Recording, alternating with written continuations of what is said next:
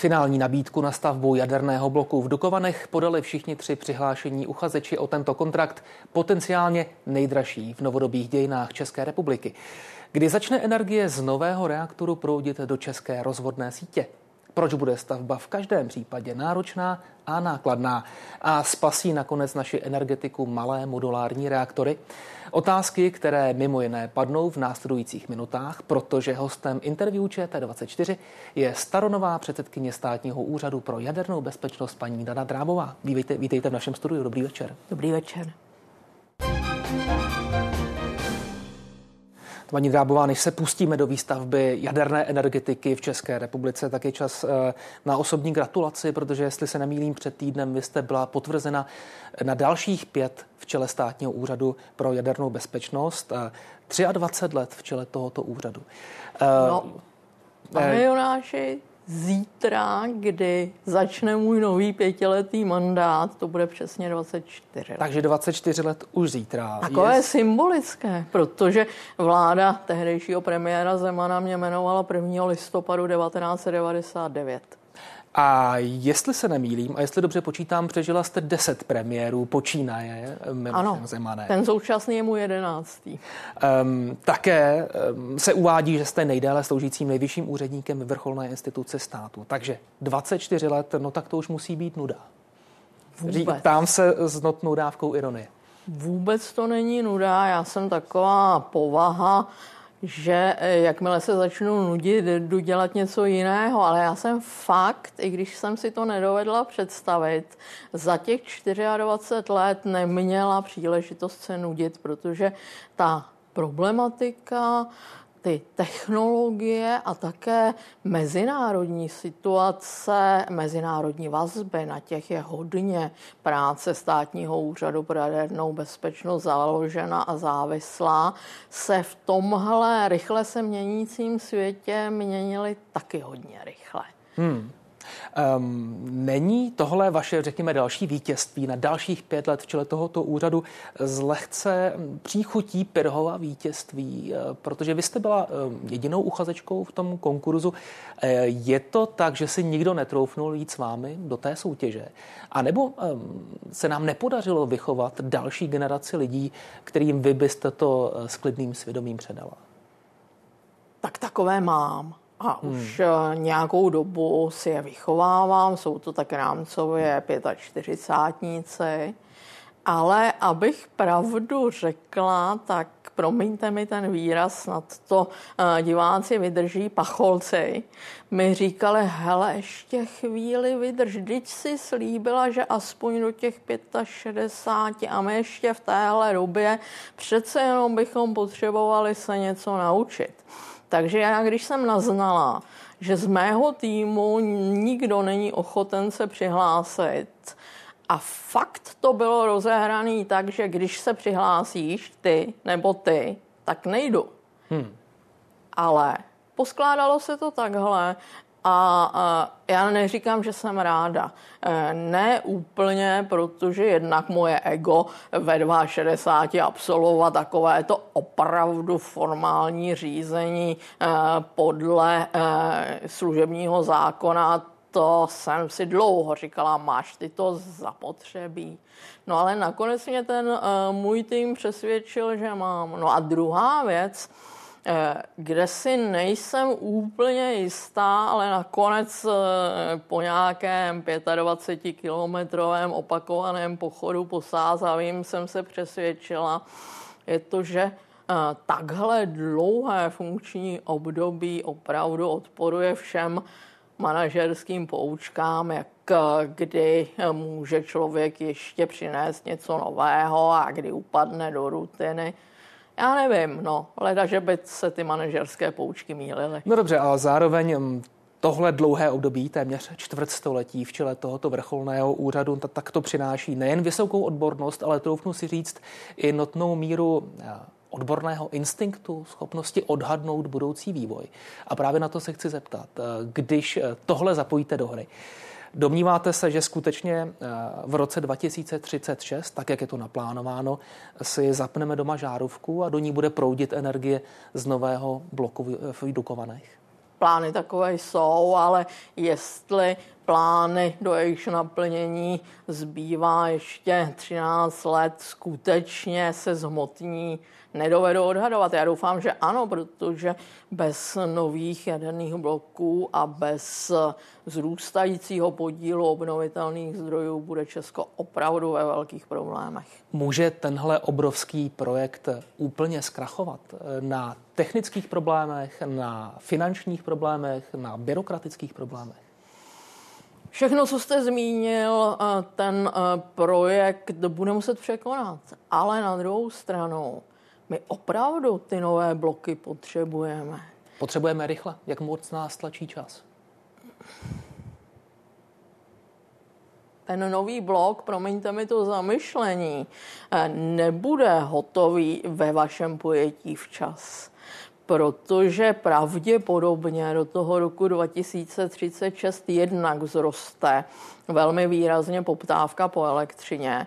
ČEPS odhaduje, že z dnešních 80 terawatt hodin, které se v České republice vyrobí ročně, eh, ta poptávka stoupne na nějakých 110, možná i o něco více. To je hodně velký nárůst. Hodně velký nárůst kvůli tepelným čerpadlům pro vytápění, eh, kvůli eh, elektromobilitě, kvůli výrobě vodíku. To jsou takové ty eh, asi nejdůležitější faktory, které způsobí vzrůst poptávky po elektřině. A do toho budeme odstavovat uhelné elektrárny. Prostě proto, že eh, pokud se něco výrazně v evropské politice eh, ústupu od fosilních paliv, a ona je správná, mimochodem o tom se můžeme třeba ještě zmínit, eh, nezmění, tak ty uhelné elektrárny se přestanou svým vlastníkům vyplácet. A pravděpodobně, pokud stát bude chtít budovat nové technologie, včetně těch nových jaderných bloků, ale včetně i nových technologií eh, v přenosu, distribuci, řízení eh, elektrické sítě, eh, tak nebude mít na to, aby ještě masivně dotoval další provoz uhelných elektráren. On nám je nikdo nijak zvlášť rychle zakazovat nebude, ale oni prostě budou z toho trhu vytlačeny. Nevydrží tlak trhu. Um, co je vlastně eh, špatného na tom dovážet energii ze zahraničí do České republiky? Já vidím jako úzká místa dvě věci. Eh, věc první je, že ve chvíli, kdy dovážíte, nemáte v rukou cenu. Viděli jsme to na plynu. Ano, někdo by mi mohl odporovat, když prodáváme nějakou část elektřiny vyrobené v České republice na Lipské burze, také tu cenu nemáme úplně v rukou, ale přece jenom to, že máme na našem území možnost vyrobit eh, s mírným přebytkem, stále se zmenšujícím to, co potřebujeme, tak nám tu situaci eh, docela výrazně ulehčuje. A druhý faktor je, zase když se podíváte na analýzy ČEPSu, ono nebude odkud dovést. Hmm. E, ta moje původní otázka vlastně směřovala do značné míry e, k vaší, mm, řekněme, projekci. Jak moc je Česká republika v prekérní situaci, co se týče mm, její energetiky, třeba ve srovnání s dalšími evropskými státy? Eh, proč jsme se do té situace dostali, možná nyní nechme stranou, ale je ta situace opravdu prekérnější než ve srovnatelných zemí Evropské unie? To bych neřekla. Eh, naši sousedé jsou na tom z větší části podobně a tím pádem eh, znova se vracím k tomu, ono nebude odkud dovést. Hmm. Ano, střední Evropa ale včetně našeho velkého a naší ekonomiku dost určujícího souseda, tím myslím Německo, je ve velmi uh, podobné situaci. Vy už jste zmínila eh, jméno firmy ČEPS, tedy státního podniku, který má na starosti přenosovou soustavu v České republice a který také zpracoval různé verze, různé scénáře energetické budoucnosti České republiky, včetně jednoho, který by eh, z hlediska této firmy měl být životaschopný a který by se obešel bez nových zdrojů jaderné energie. Tak zkusme si tuhle hypotézu představit, respektive dovedete si ji představit, že Česká republika bude nadále fungovat aniž budeme stavět nové reaktory? Myslím si, že eh, je to jedna z možných variant, ale vyžadovala by poměrně brutální zásahy do našeho životního stylu, protože bychom se museli ještě daleko více zamýšlet nad tím, jaká bude naše energetická efektivita, kolik ještě dokážeme ušetřit, protože ano, my můžeme pokrýt 80% našich eh, potřeb z obnovitelných zdrojů, ale ta spotřeba pak nebude moci být 110 terawatt hodin ročně. Ta bude muset jít tak možná na 50% a možná ještě na méně. Jak to dokážeme tohle? Eh, já, abych pravdu řekla, tak zrovna tenhle scénář Čepsu si nevybavuji. Mm-hmm. Nicméně existuje. Eh, v každém případě ale i z toho, co říkáte, vyplývá, že ten kontrakt, který leží na stole, no neleží na stole, leží na velmi dobře chráněných hardiscích, kde ho teď budou zkoumat odborníci. A leží tam ve třech variantách od tří firm, dá se říct ze tří zemí, z Francie, Spojených států a Jižní Koreje. Je to tak, že jsou to také tři různé konstrukční školy, které České republice nabízejí každá něco jiného? Základní požadavek při zadávání toho výběrového řízení byl, že bude nabídnut, eh, omlouvám se za odborný výraz, eh, tlakovodní reaktor chlazený a moderovaný lehkou vodou. Tedy nějaké další vývojové stádium eh, reaktorů, které již provozujeme v Temelíně a v Dukovanech. Tyto reaktory se všechny na světě odvíjejí od eh, designu firmy Westinghouse, od reaktoru, eh, který firma Westinghouse navrhla a vyrobila pro první jadernou ponorku spuštěnou na vodu ve Spojených státech v roce 1954. US Submarine Nautilus, velmi známá, právě proto, že eh, zdroj energie pro ní byl posléze úplně nejúspěšnější a z hlediska bezpečnosti nejrobustnější typ reaktoru, jaké kdy na světě pracovaly a pracují v elektrárnách. Hmm. Vy, co by předsedkyně státního ústavu pro jadernou bezpečnost, už jste měla eh, možnost či povinnost seznámit se s těmi nabídkami na dostavbu Dukovan? Já znám konstrukční, projekční parametry všech eh, těch reaktorů, které eh, do té soutěže vstupují. Nicméně z konkrétních nabídek jsem neviděla ani písmeno. A myslím si, že je to tak dobře, protože eh, náš úřad nemá za úkol pomáhat při výběru konkrétního dodavatele.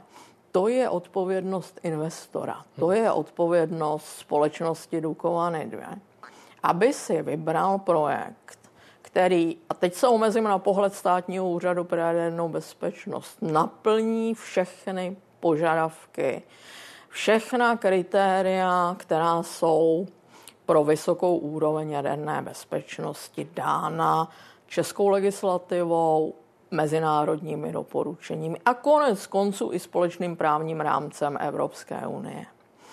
A ve chvíli, kdybychom začali vstupovat do procesu hodnocení těch nabídek, tak bychom část této nedělitelné odpovědnosti investora a budoucího provozovatele svým způsobem brali na sebe. A to ten dozor nemůže udělat. Ten si musí zachovávat neutralitu pro posouzení licenční dokumentace, eh, kterou nám společnost Dukovany 2 předloží eh, se žádostí o povolení k výstavbě. No a co se bude dít potom? Ne, že bych to chtěl přivolávat, ale máte tu moc eh, ten projekt zcela zastavit nebo výrazně zbrzdit?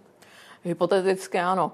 Hypoteticky e, může dojít k situaci, že ta e, předložená licenční dokumentace, zejména velmi obsáhlá bezpečnostní zpráva takzvaná, e, k tomu prostě nebude. A my budeme požadovat její doplnění. V takovém případě to eh, řízení podle atomového zákona a správního řádu bude přerušeno, může být přerušeno na poměrně dlouho. My na vydání eh, povolení k výstavbě máme 18 měsíců od dne, kdy bude podána ta žádost, ale Může se stát, eh, ale mluvíme opravdu hmm. hypoteticky, protože já pevně doufám, že společnost Dukovany 2 je dostatečně poučena z, eh, ze správních řízení, které absolvovala její stoprocentní matka, tedy Čes, a už ví, že s tím úřadem to není jednoduché. Ale může se stát, a v minulosti se to stalo, že to přerušení bude několika měsíční a velmi hypoteticky, ale to u těch projektů, tak jak je znám mm, v obecné rovině, nepředpokládám. Eh, může se ale hypoteticky stát, že to řízení zastavíme. Hmm. Dá se jednoduše vysvětlit, eh, proč takřka vše, co se týká výstavby jaderných reaktorů, je zdlouhavé, složité a drahé? No jak kde? Eh, v Evropě a ve Spojených státech amerických ano, skutečně to tak je. A moje vysvětlení je takové, že naše společnost už je tak bohatá, že trošku zlenivěla a už nemá tu motivaci, jako má třeba Jižní východní Asie, právě Čína, Jižní Korea, Indie, eh, k tomu, aby eh, si velmi eh, úsilovně zlepšovala kvalitu života pro svoje lidi tohle je velký hnací motor pro to, aby se infrastrukturní celky, veliké infrastrukturní celky stavěly. Aby se stavěly efektivně, aby se stavěly tak, aby co nejdříve za splnění všech podmínek, za splnění všech bezpečnostních požadavků byly v provozu. Čína umí postavit své jaderné reaktory za 5 až 6 let. A výrazně levněji než Evropa nebo Spojené státy? V Číně by určitě ta jednotková cena na instalovaný kilowatt či megawatt, to, to je úplně jedno, byla možná 60% toho, hmm. co asi odhaduji nabídnou eh, ti tři uchazeči. Populární názor často říká, eh, důvodem pro takto vysoké ceny eh, v západní Evropě, respektive v západním světě, je přeregulovanost a možná přehnané bezpečnostní nároky. Eh, je to tak? Jistě to hraje také roli, ale na druhou stranu ten průmysl, včetně projektantů, eh, včetně konstruktérů, má velkou tendenci své malé či větší nedostatečnosti hodit na ten dozor. A to ten dozor se zase brání, protože říká, hele, když budete splňovat všechno, co máte, nebudou tam žádné velké průtahy, nebudeme prodlužovat eh, čas k vydání toho povolení, nebudeme si dožadovat další eh, doplnění dokumentace. Tohle všechno ten proces eh, samozřejmě může výrazně zdržet a tohle to zdržení na tu cenu má vliv. Ale na tu cenu mají vliv i různé jiné faktory, například to, že ceny komodit jako v ostatních průmyslových odvětvích jsou velmi volatilní a nedokážeme odhadnout, jaké zrovna ty ceny budou ve chvíli, kdy se budou vyrábět ty největší komponenty. No a přesto troufnete si odhadnout, jaká bude výsledná cena toho nového dukovanského reaktoru. Um, ta pracovní uh, cifra zní 160 miliard, ovšem v cenách z roku 2020. Tak to už to určitě nebude. To je jednoznačné, že to tak nebude. Ještě, 200 na, ještě miliard navíc, promiň, promiňte, že vám takhle hmm. skáču do řeče, já bych mohla ve svém pokročilém věku zapomenout myšlenku nebo by mohla uprchnout. Eh, je eh, velmi důležité si říci, že těch 160 miliard byl takzvaný overnight cost. To znamená, půjčili byste si 160 miliard a i hned byste je vlastně splatil a nemusel byste platit žádnou cenu peněz. Velmi důležitým faktorem v té konečné ceně bude, za kolik si dokáže investor opatřit kapitál. To znamená, jestli dostane úrok 2-3% anebo 10%, to na tu cenu spolu s případným prodloužením výstavby má rozhodující vliv. Um, poněkud to obtížně vyslovitelné jméno Olkiluoto, tedy finský projekt, um, obtížně vyslovitelný pro českého uh, uživatele. Tak mi dlouho trvalo, než jsem se to naučil. Budeme se to muset učit v následujících letech, protože si budeme tento projekt připomínat. Co by projekt, který byl nakonec dokončen s 12-letým spožděním a to navýšení ceny bylo trojnásobné. Očekáváte, že něco takového zažijeme v Česku? A přesto si Finové pochvalují v současné situaci, že ho dokončili a říkají, hmm. že to budou mít velmi rychle zpátky. Dobrá, k tomu se ještě dostaneme. Eh, proč v současné době tolik evropských států uvažuje o určité renesanci jádra? Ale já jenom přemýšlím, eh, v čem je ten český stát eh, efektivnější, ekonomičtější, rychlejší než ten finský, který v mnoha ohledech má dobrou pověst. Proč by bychom měli být úspěšnější, rychlejší, úspornější než Finsko? Tam zahrálo rozhodující roli to, že tehdy Areva, která také na tom projektu v podstatě vykrvácela, eh, musela eh, jít do soutěže o stavbu eh, bloku Olkiluoto 3 prakticky s nehotovým projektem. Oni tu nabídku zase, promiňte mi ten výraz, podhodili. A e, protože to byl první blok s takovým výkonem, první svého druhu, First of the Kind, e, tak se to na té stavbě a jejím prodlužování a prodražování e, projevilo. Splnili státní úkol, tak jak to ve Francii bývá, vyhrajte to. Vyhráli to, ale vykrváceli na to. Hmm. Já už jsem použil termín jaderná renesance, nevím, jestli případně, jestli je na místě tento termín. Ehm, stavět eh, se má 60 eh, reaktorů v 17 eh, zemích, v plánu je 111 reaktorů. Je to reálná renesance nebo jsou to jenom plány? Je to renesance, která se odehrává v realitě nebo jenom na papíře? Zase jak kde